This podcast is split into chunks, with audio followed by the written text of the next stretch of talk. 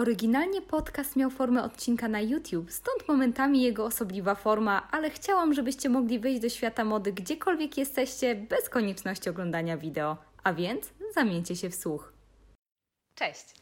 Paryż, 12 lutego 1947 roku.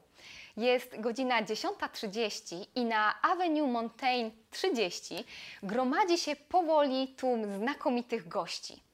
Powoli zajmują swoje miejsca. Da się wyczuć e, aurę ekscytacji, oczekiwania. W powietrzu unosi się zapach róż, który miesza się z czymś zupełnie nowym. Da się wyczuć nuty jaśminu, e, paczuli. To jest zapach Miss Dior. Carmel Snow, ówczesna e, naczelna magazynu Harper's Bazaar, wykrzyknęła po pokazie: Drogi Boże, Krystianie, ta Twoja kolekcja ma taki zupełnie nowy wygląd. No i właśnie o zupełnie nowym wyglądzie, a więc o new looku Diora będziemy rozmawiać w tym odcinku.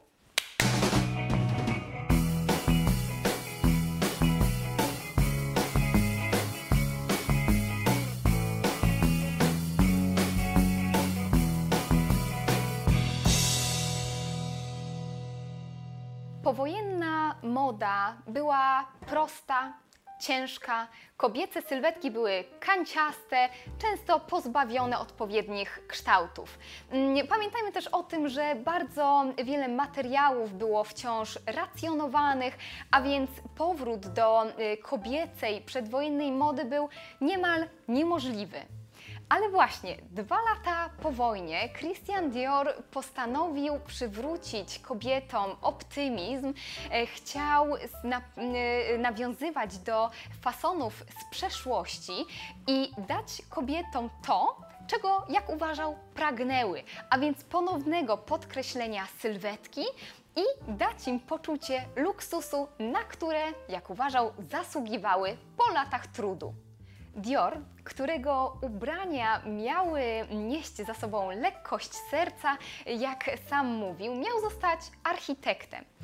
Stąd też e, widać, jak bardzo dobrze pracował na materiałach, e, wiedział dokładnie i w jaki sposób powinny zostać uszyte, upięte na modelce, tak aby nadać jej pożądany kształt. E, Istnieją nawet anegdoty, że e, pracując na m, znanych wówczas manekinach Stockmana, e, bez pardonu okładał je młotkiem, żeby nawet temu manekinowi nadać nieco bardziej kobiece kształty. Dior postawił sobie ambitny cel.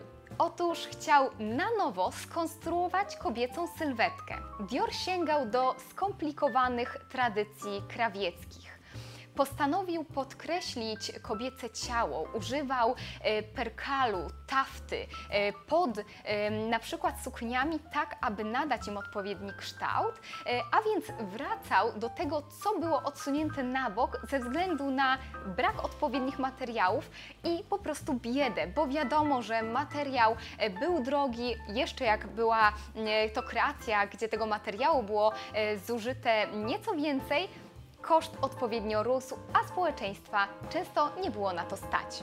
Przenieśmy się jednak w czasie do momentu powstawania domu mody Dior, a więc do wspomnianego dnia 12 lutego na Avenue Montaigne.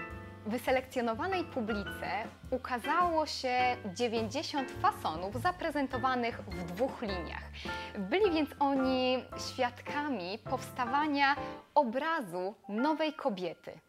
Uważam, że Susan Mary Alsop znakomicie oddała ducha New Look. M- Możecie sobie teraz wyobrazić to, co odczuwała publika, podziwiając kolejne fasony prezentowane przez modelki. Pozwólcie, że zacytuję Wam pewien fragment.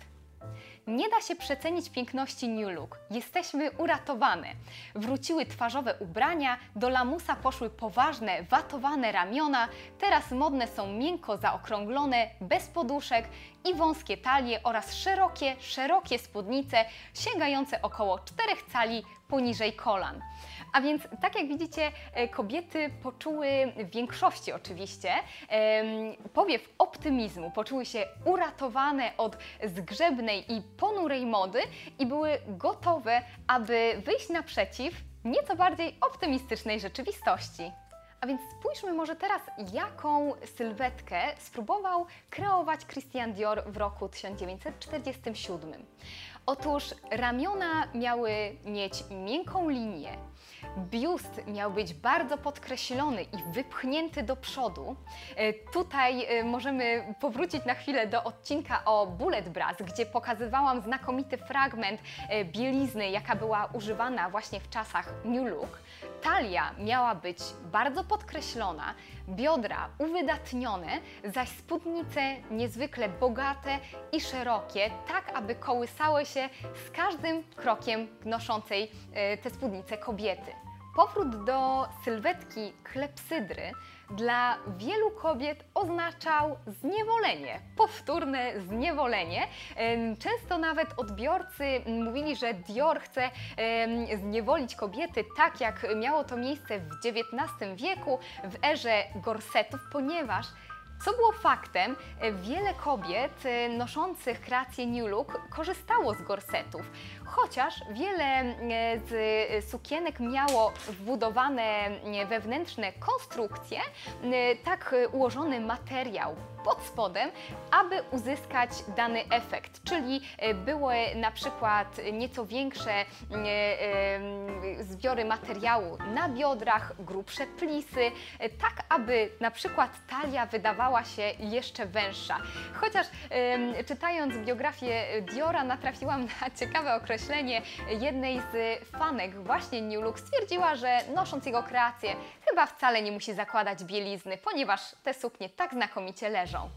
Uważam, że cała kolekcja prezentowana w 1947 roku zasługuje na uwagę. Jest to kawał historii mody, ale chciałabym Wam wspomnieć o kilku fasonach, które najbardziej przykuły moje oko. Przede wszystkim jest to żakiet bar. Myślę, że jak tylko zobaczycie zdjęcie, od razu skojarzycie ten fason z New Lookiem. Żakiet był wykonany z szantungu, były widoczne przeszycia na biuście, była miękka lin- linia ramion oraz baskinka, która przy bardzo rozkroszowanej spódnicy stanowiła świetny kontrast do wąskiej talii.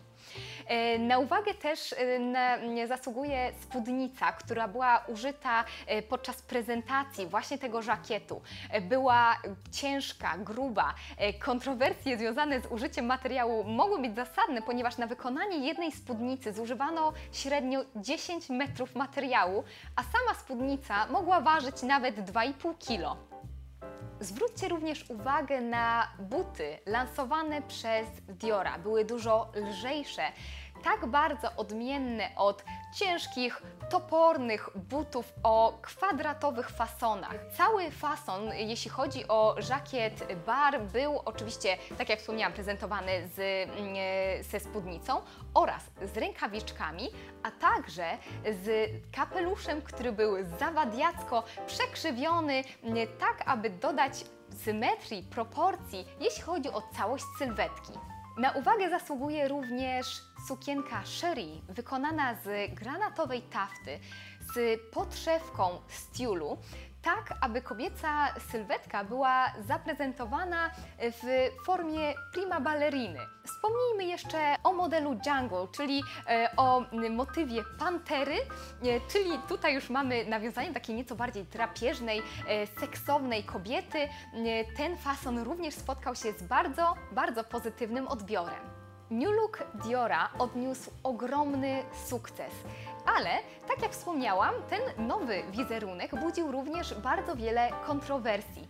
Wystarczy tutaj wspomnieć o okładce, gdzie widać kobietę, na której e, kreacja Diora jest rozrywana, ponieważ była określana mianem rozwiązłej, rozpustnej, em, która marnuje materiał w czasach, kiedy większości społeczeństwa na to nie stać. Od roku 1947 mówi się, że przez 10 lat trwał złoty okres, jeśli chodzi o Haute czyli powrót do tego pięknego, mm, bogatego krawiectwa, którego reprezentantem był Dior. Mówi się nawet, że w, pod koniec lat 40., w latach 50., ponad połowa kreacji Haute właśnie pochodziła z domu mody Dior. Przez swoją kolekcję Dior chciał powrócić do idei cywilizowanego szczęścia. Jak sam to określał? Jako zwieńczenie tej fascynującej historii chciałabym nawiązać do oficjalnego e, filmu Domu Mody Dior, gdzie poruszana jest historia New Look. Otóż wspomina się tam, że 12 lutego 1947 roku na Avenue Montaigne e, leżała gruba warstwa białego śniegu tak białego jak karta w historii mody, którą zapisał Christian Dior swoją nową kolekcją. Jeśli zainteresowała Was ta historia, zapraszam Was do subskrybowania naszego kanału oraz oglądania Flickery. Do zobaczenia!